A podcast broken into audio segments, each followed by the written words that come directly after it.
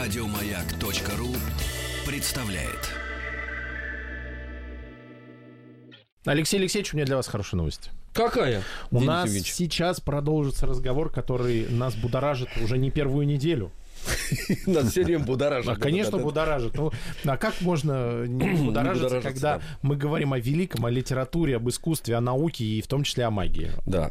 А говорить мы об этом можем только с Евгением Викторовичем Жариновым, а, литературоведом, а, доктором филологических наук. Евгений Викторович, здравствуйте. Здравствуйте. Здравствуйте, Здравствуйте. да. Ну, знаете, мы все крутимся вот э, вокруг этой темы наука и магия. Никуда уйти мы не можем. И литература. И литература, естественно, Очень да-да-да. так хочется, чтобы издавали такую, такой журнал, как была «Наука и жизнь», а сейчас «Наука была и «Наука магия». и магия».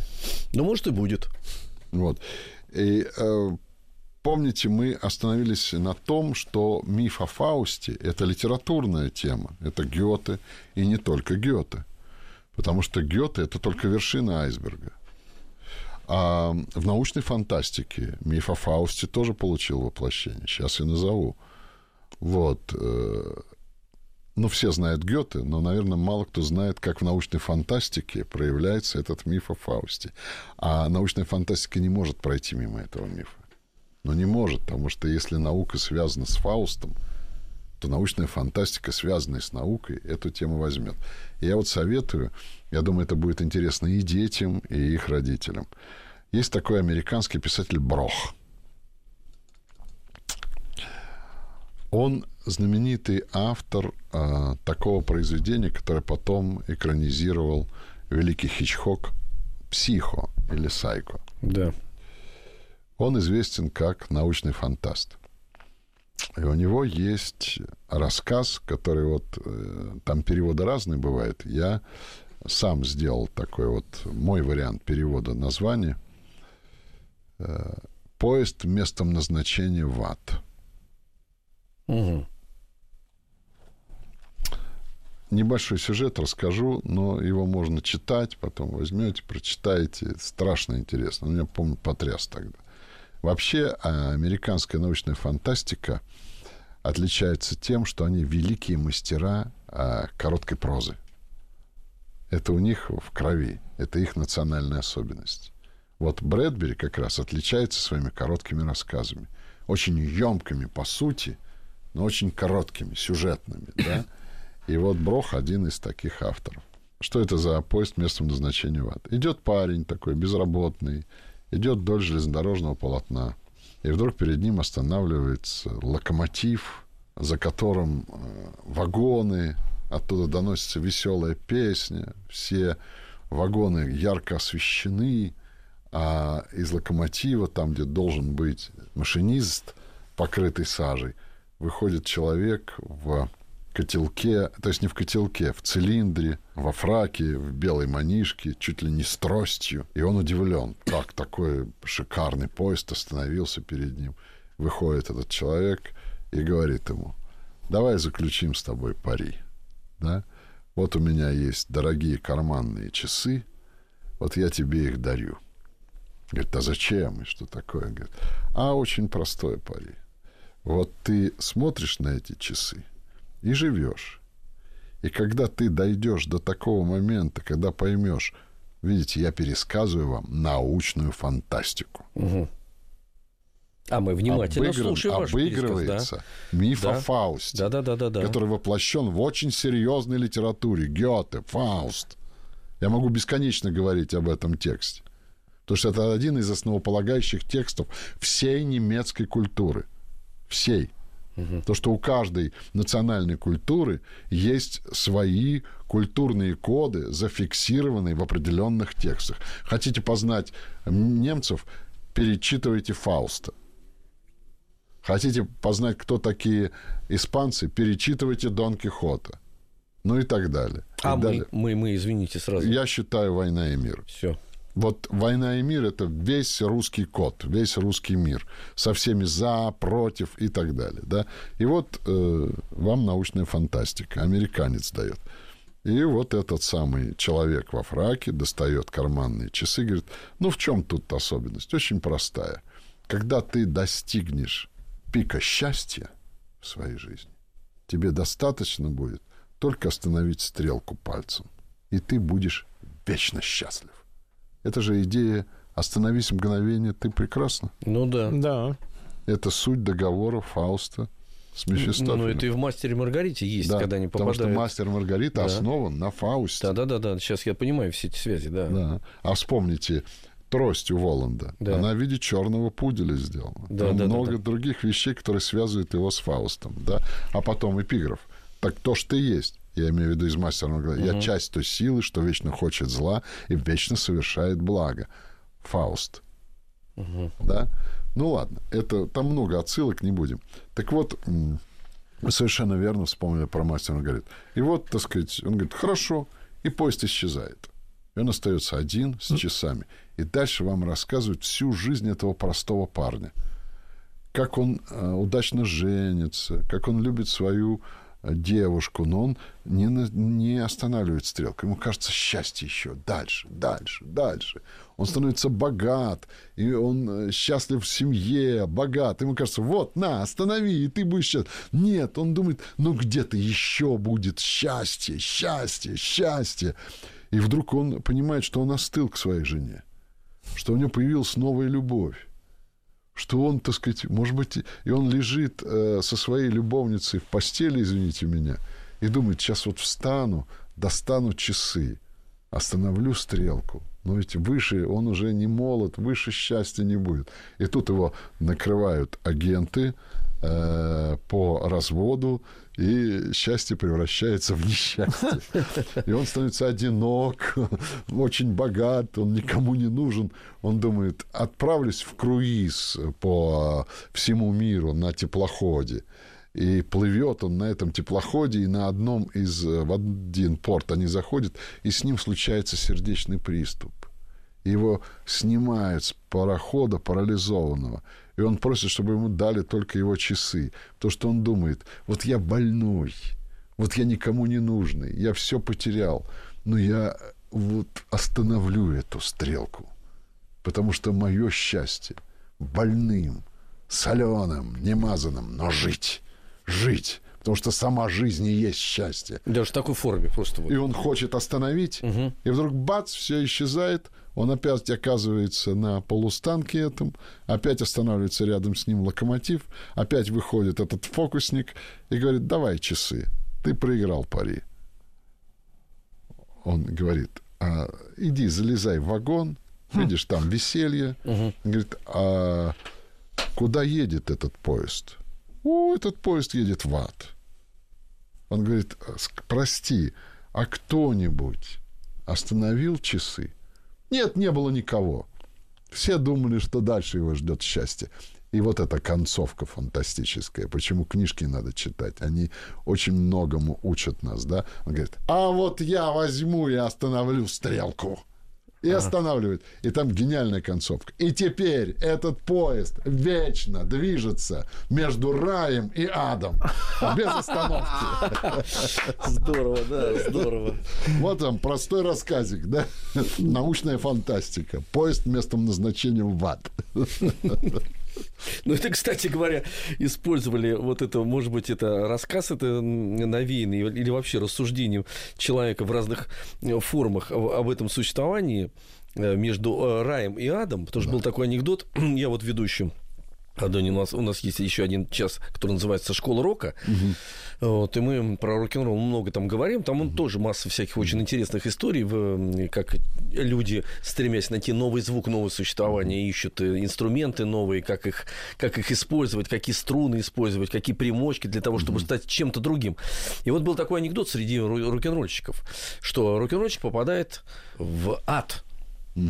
Извините, все мы вспоминаем, да, ну никуда не денешь. И вдруг он видит там Элвис Пресли, Дженнис Джоплин, Кит Мун, Джон Бон, ну все, значит, Джон. Джон Леннон, Хендрикс. Господи, это какой же он думает это ад-то? Это же вот то, что я вот мечтал, наш просто парень там. И говорит, при, они вдруг ему говорят, присоединяйся, будем играть вместе. И он включает эту гитару, начинает играть и получает колоссальное удовольствие. Играет час, два, три. У него уже руки высыхают, но он не может остановиться. И он ничего. И вдруг он устает уже вот сутки. Он говорит, когда, кода? И они все поворачиваются ему говорят, Никогда. А вы знаете, это рассказ Стивена Кинга. Вот, вот, вот, понимаете? Это То рассказ эта Стивена штука, Кинга. э, представляете, как она, э, я к чему это рассказал, что она касается любой э, деятельности человека. Да, Он всегда так живет, Конечно, конечно, конечно, никогда. Это, ну, видите, это вечные темы. Вот мы берем э, выдающихся писателей и приходим к выводу, нет э, плохих и хороших жанров, есть плохие и хорошие писатели. И вот вроде бы несерьезный жанр, научная фантастика, но посмотрите, как это нас заводит и как это страшно точно по жизни. Точно по жизни. Потому что э, вообще э, говоря, вот даже если опять возвращаться к этому рассказу, который я привел, да, ведь э, я произнесу, может быть, кощунственную вещь, но нет рая без ада. Человек не может жить только в одном регистре. И в великой музыке есть мажор, есть минор.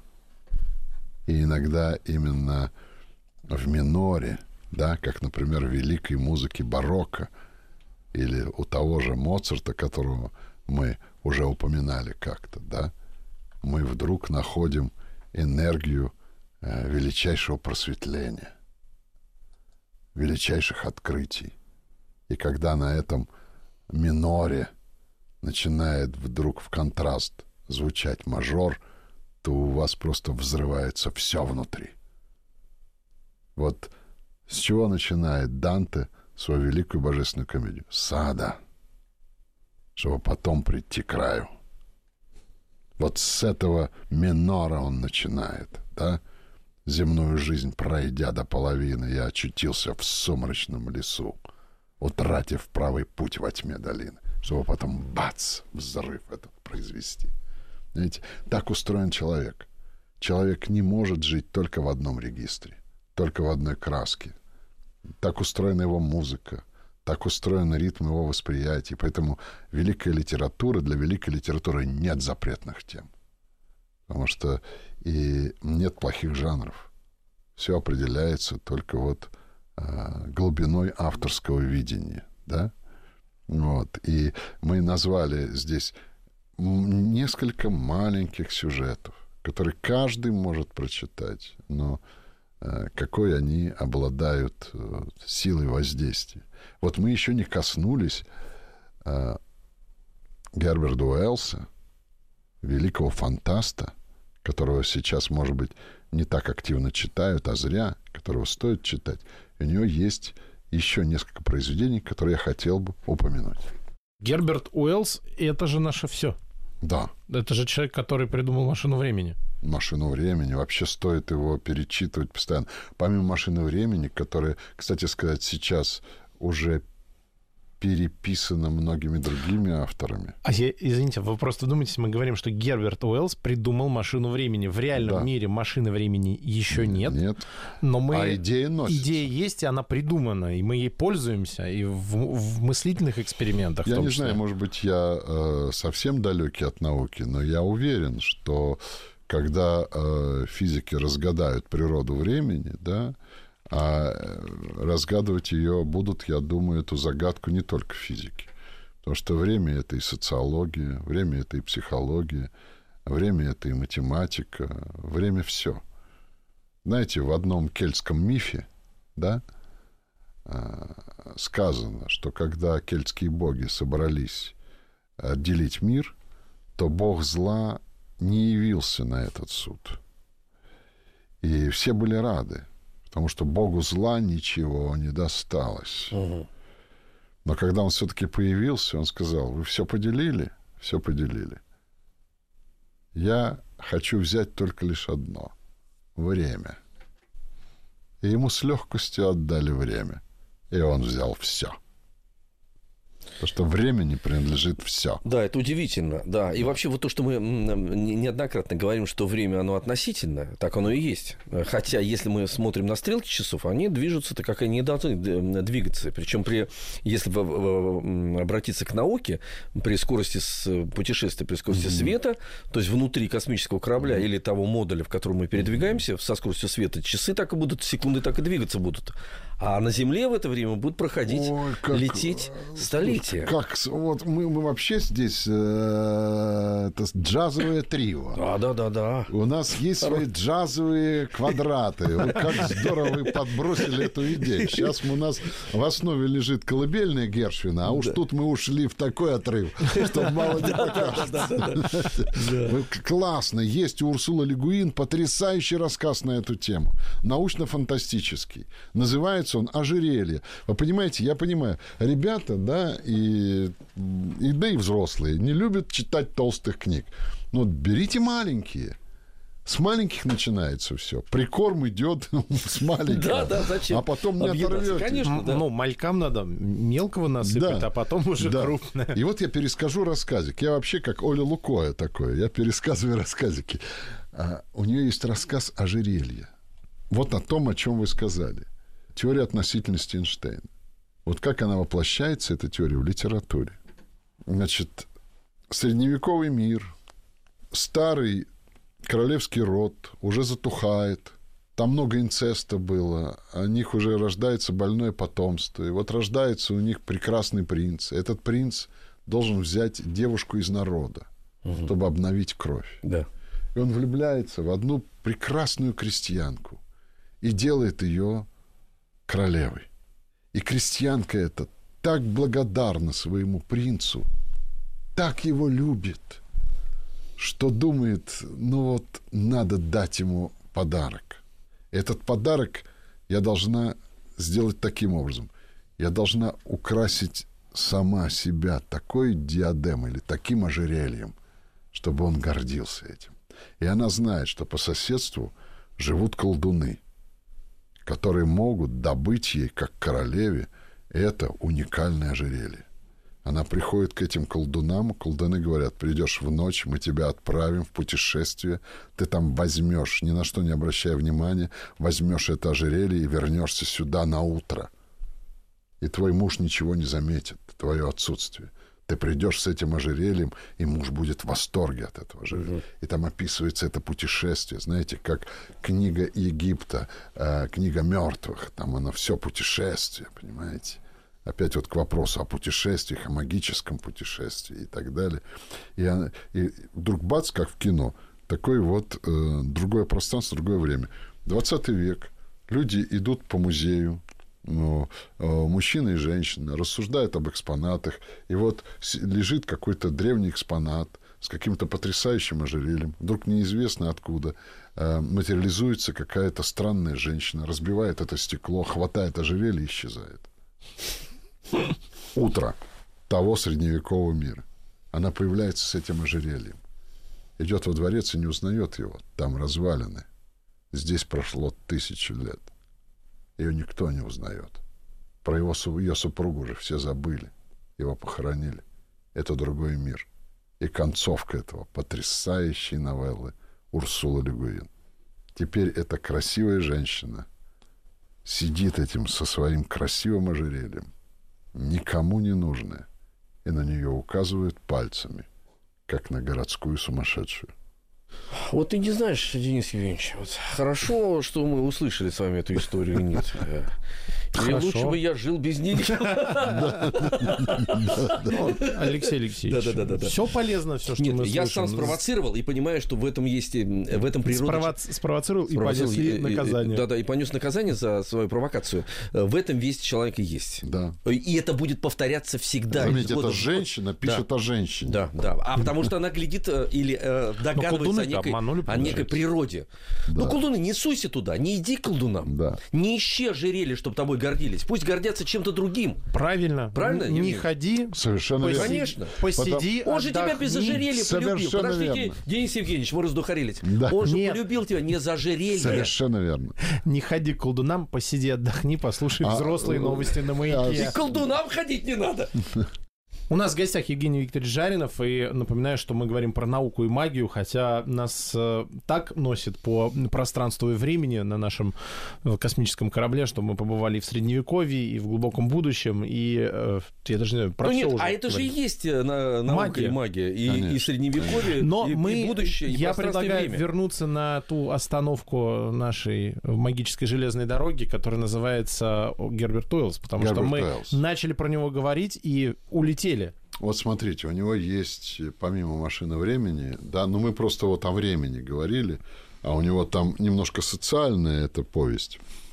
Он там рассматривает конфликт между элитой и конфликт между низами общества. Очень, кстати сказать, актуальная проблема. Потому что разрыв сейчас между очень богатыми и очень бедными увеличивается. Он не просто увеличится, он увеличится в геометрической прогрессии. Совершенно верно. И я просто недавно как раз э, читал об этом. Просто цифры интересные, что э, элите принадлежит, по-моему, 15 или 18 процентов ВВП мирового.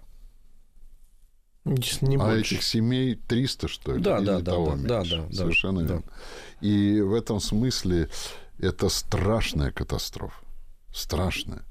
И вот э, Герберт Уэрс в своем э, романе «Машина времени» приводит в то далекое будущее, когда э, вот это большинство нищих перерождается и превращается э, в существ, которые собираются жрать и питаться за счет э, уже э, ослабевших, генетически неполноценных представителей элиты.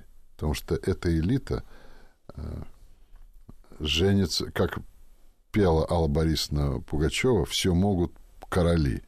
Не могут они только лишь одного жениться по любви, да? Вот они женятся только вот этот э, близкие династические браки приводят к вырождению, да? И вот эта толпа, она пожирает просто этих э, белых, этих вот ничтожных. И на самом деле этот конфликт э, при всей его фантастичности он реален. Ну, это же история цикличная. Обязательно приходит э, какое-то дикое племя, так называемый варвар, сносит. или как, и сносит э, цивилизацию, э, Совершенно верно, которая что- когда-то была очень Да. мощной, определяла вообще, э, определяла, как мир существует. Ну, Римская империя, вот вам Да, классический да, да, случай. потому что у этой элиты э, очень развит эгоизм. Они думают только о себе. Они думают только о своих насущных проблемах. Они э, как бы включаются вот эту бессмысленную беготню э, вот за какими-то побочными ценностями, которые ценностями-то не являются. Я просто вижу, как э, некоторые мои знакомые, быстро разбогатев, и те не, не, не, не очень богатые мозги просто сразу у них как через форточку теряют их, потому что все превращается э, хапай дальше. Ха- а зачем? Чтобы хапать. А зачем еще? Это А, как бы...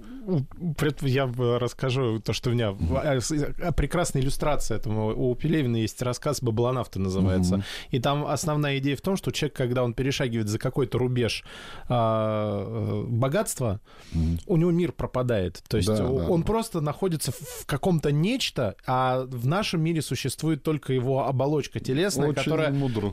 под- э, живет в непоня... по непонятным для обычного человека законам. Как раз вот это хапать, хапать, хапать Да, больше да. денег. Все. Очень А мудро. личность исчезает. Личность исчезает. И они хватаются за симулякры, за какие-то... Вот ожерелья. Да? Да, да, Кто-то становится большим знатоком вина да.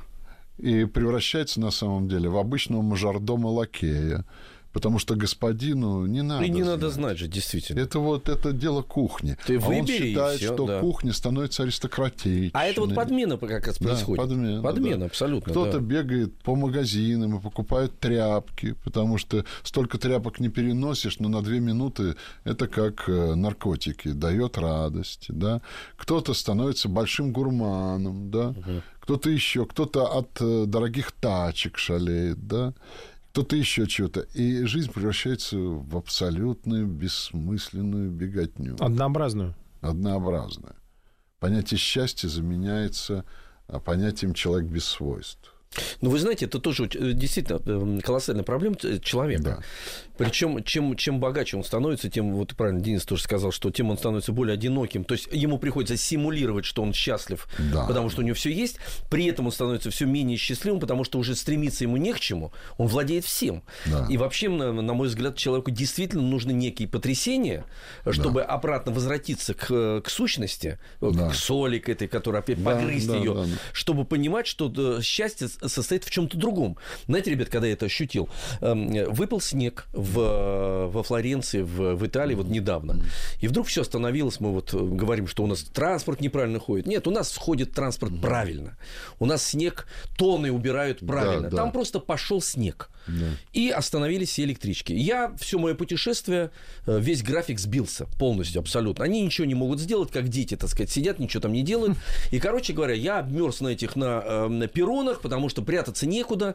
Я совершенно обледеневший. То есть мне уже не до Флоренции, не до Уфицы, не до чего. Смотрите, готовится мне рассказ какой. Мне а? холодно. И так, я, э, научная, ребята, научная фантастика, как Веселкин замерзал во Флоренции. В, в, в, в ресторан быстрого питания. Это для меня вдруг стало по сравнению с этими винами, которые мы вспоминали. Mm-hmm. Значит, мне туда просто типа постоять в тепле. Я успел в туалет сходить mm-hmm. э, в, в этом, не стояв в очередь. И вдруг я вижу свободное место. Mm-hmm. Я сажусь, начинаю отогреваться, мне приносят чай. До этого я стоя его пил.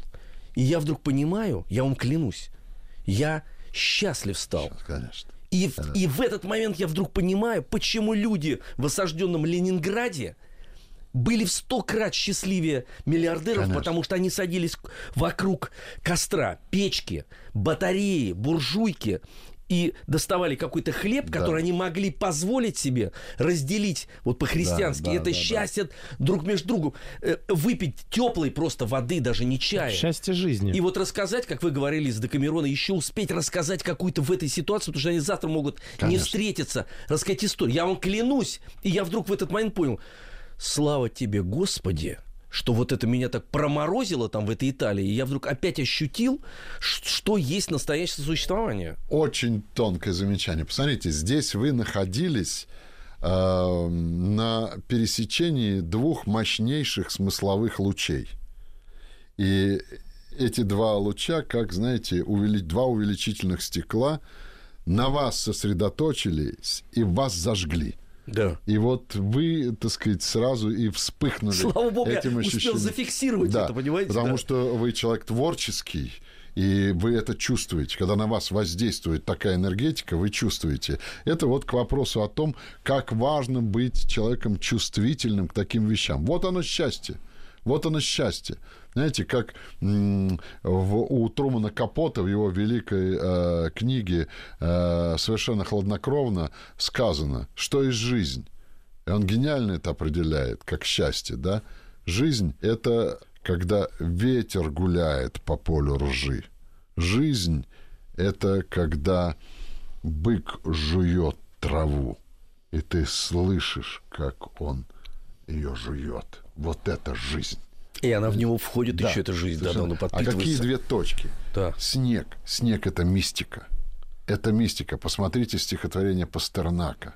Посмотрите, какую роль играет снег в романе Евгения Онегин. Евгения Онегин не надо читать как любовную историю. Евгения Онегин надо читать по отступлениям.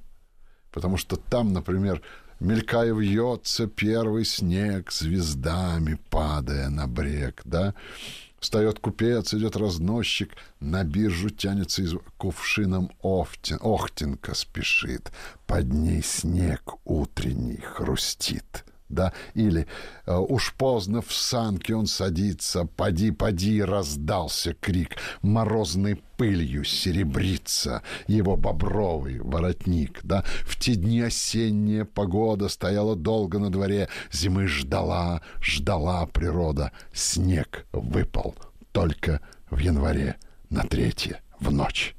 Понимаете, там он от снега вообще с ума сходит. Потому что, как он сказал, старик Державин нас заметил и в гроб ходя благословил, а в его э, оде Бог у Державина сказано. Бог это что такое? И что перед тобой, Господь, все миры? Все миры тобой — это как пылинки иния в мразный ясный день зимой. Вратятся, зыждятся, сияют. А у Пастернака сама вечность сходит в рваном салопе. Это снег. Понимаете? Снег и есть американский рассказ. Маленькая новелла, переведенная. Найдите ее. Автор Конрад Айкен. И у него есть потрясающий рассказ о снеге. Он называется «Тихий снег», «Тайный снег». Вот с вами снег был. А второе – это теплое питье. Да, да, да, да. Теплое питье. Теплое и питье. Понимаете, это э, всегда питье, еда сакральный, священный. Вам в этом снеге дали теплое питье, и вы оказались на пересечении двух таких смысловых линий. И вы, как человек творческий, обязаны были ответить на это. И что вы... Счастье. Счастье, да, да, да. А У меня мне- прям картины А мне, а мне кажется, да, еще да. там третье это путешествие. Путешествие. Алексей Алексеевич Третье. был в путешествии, Абсолютно верно. железная дорога, Абсолютно путь бесконечный. верно. Потому что путешествие... мы- Это символ же жизни, Совершенно верно. Мы бесконечное закроним путешествие. путешествие, потому что путешествие это очень э, мощная тема, целый жанр в литературе. Э, дети любят путешествовать, и взрослые любят путешествовать. И путешествия бывают разные.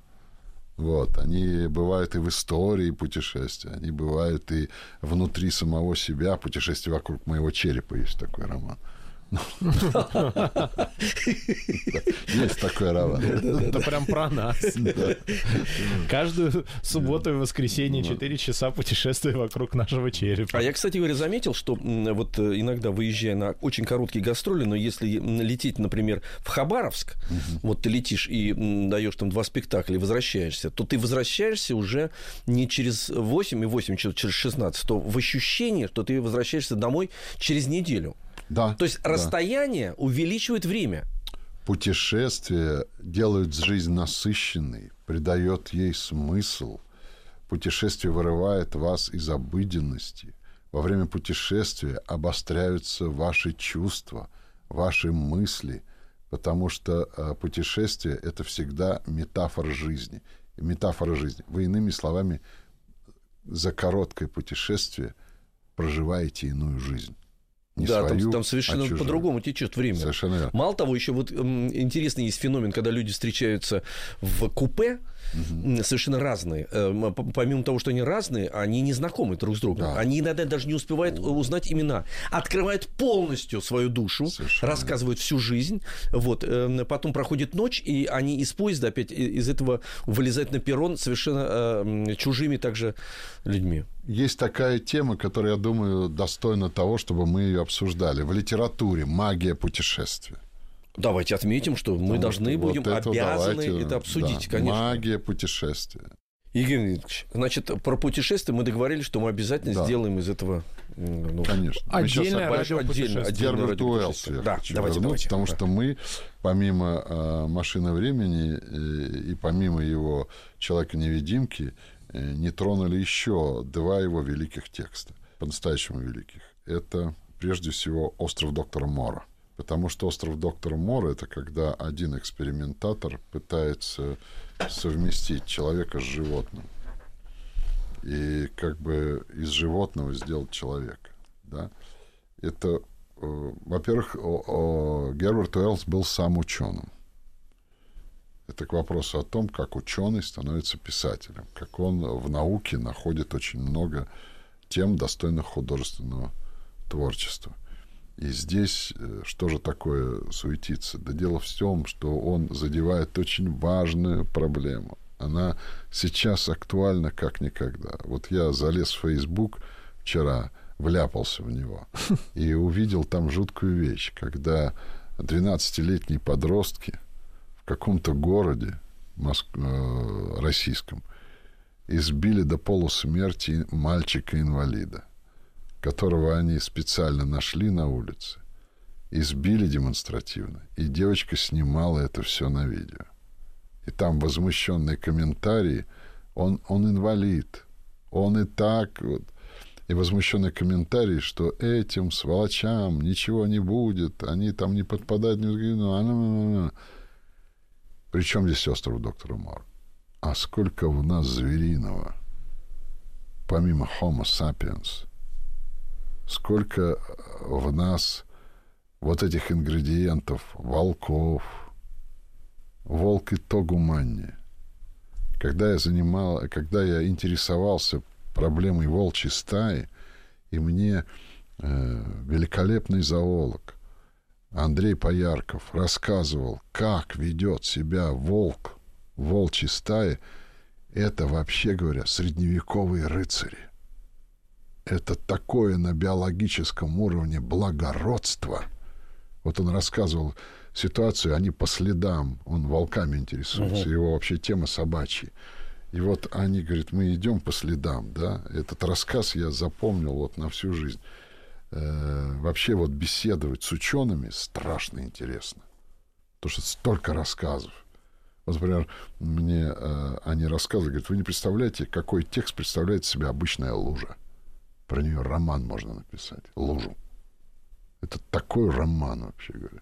У э, Крайтона есть такой американский писатель, фантаст – есть э, роман, я не знаю, переведен это, «Микро», о том, как живут насекомые. Детей, людей уменьшают до уровня насекомого. Очень интересно. Я думаю, дети прочитают с восторгом. Да, здорово. Я помню, был у нас такое приключение Карика и Вали, тоже mm-hmm. детский э, рассказ. Крайтон — это тот, который создал Jurassic Park. А-а. Парк юрского периода. Это тот, который создал знаменитый сериал «Скорая помощь». Это известнейший автор. И у него есть роман «Микро». У него есть еще э, один фантастический роман, ой, сейчас, дай бог памяти, э, «Сфера». И по ней тоже, по-моему, снят. И фильм снят. И роман интересный, и переведен. Это очень интересно. И вот микро, посмотрите. Вот лужа, она становится сюжетом. Да? Давайте Потому к волкам, что... к волкам. К волкам. Да, да, да. И вот он говорил мне, мой э, друг, он говорит, вот мы следим по следам, идем, идем, идем, они всей стаей гонят лося. Почему? Потому что если они э, лося не завалят, э, стая погибнет. Голод. И вот первая атака. Лось ушел. И мы видим, они устали. Им уже нету сил бежать, они голодные. И говорит, по следам мы видим, что они делают. Они начинают играть. Они начинают поддерживать друг друга. И вот они теряют время, но они понимают, что если они сейчас не вызовут в себе этот адреналин, да -да -да -да. они лося не загонят. Да -да -да. И вот они наигрались. Раздухариться там, надо им. Раздухарились, наигрались там, получили этот адреналин. Представляете, какое поведение? И пошел гон до конца. И это делается только ради... Вот эта жестокость делается только ради одного. Жизни. Жизни. Потому что если они не завалят его, стая погибнет молодняк погибнет, жрать будет нечего.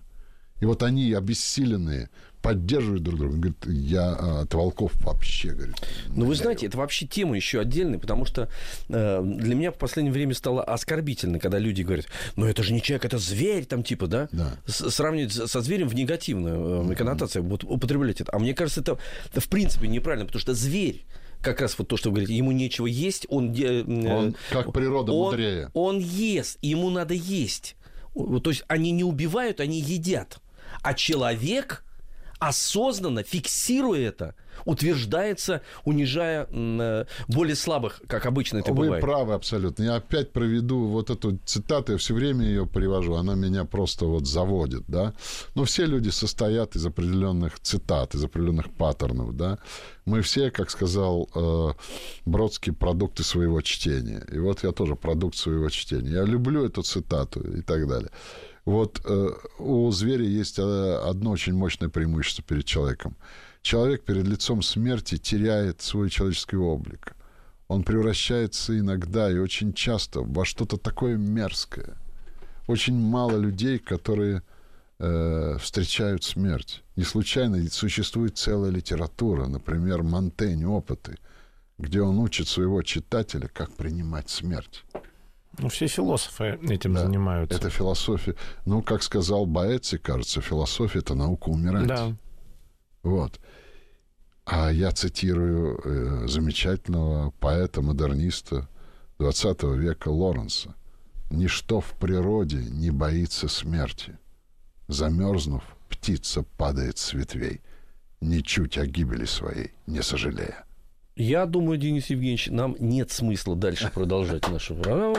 Да, это очень правильно, да. У нас в гостях был сегодня Евгений Викторович Жаринов. Э, надеемся на скорую новую встречу. Спасибо вам большое. Если кто-то что-то пропустил или до сих пор еще не слышал, радиомайк.ру, раздел подкасты, скачивайте, слушайте, просвещайтесь. И в следующую субботу и воскресенье не забудьте включить «Маяк детям». Еще больше подкастов на радиомаяк.ру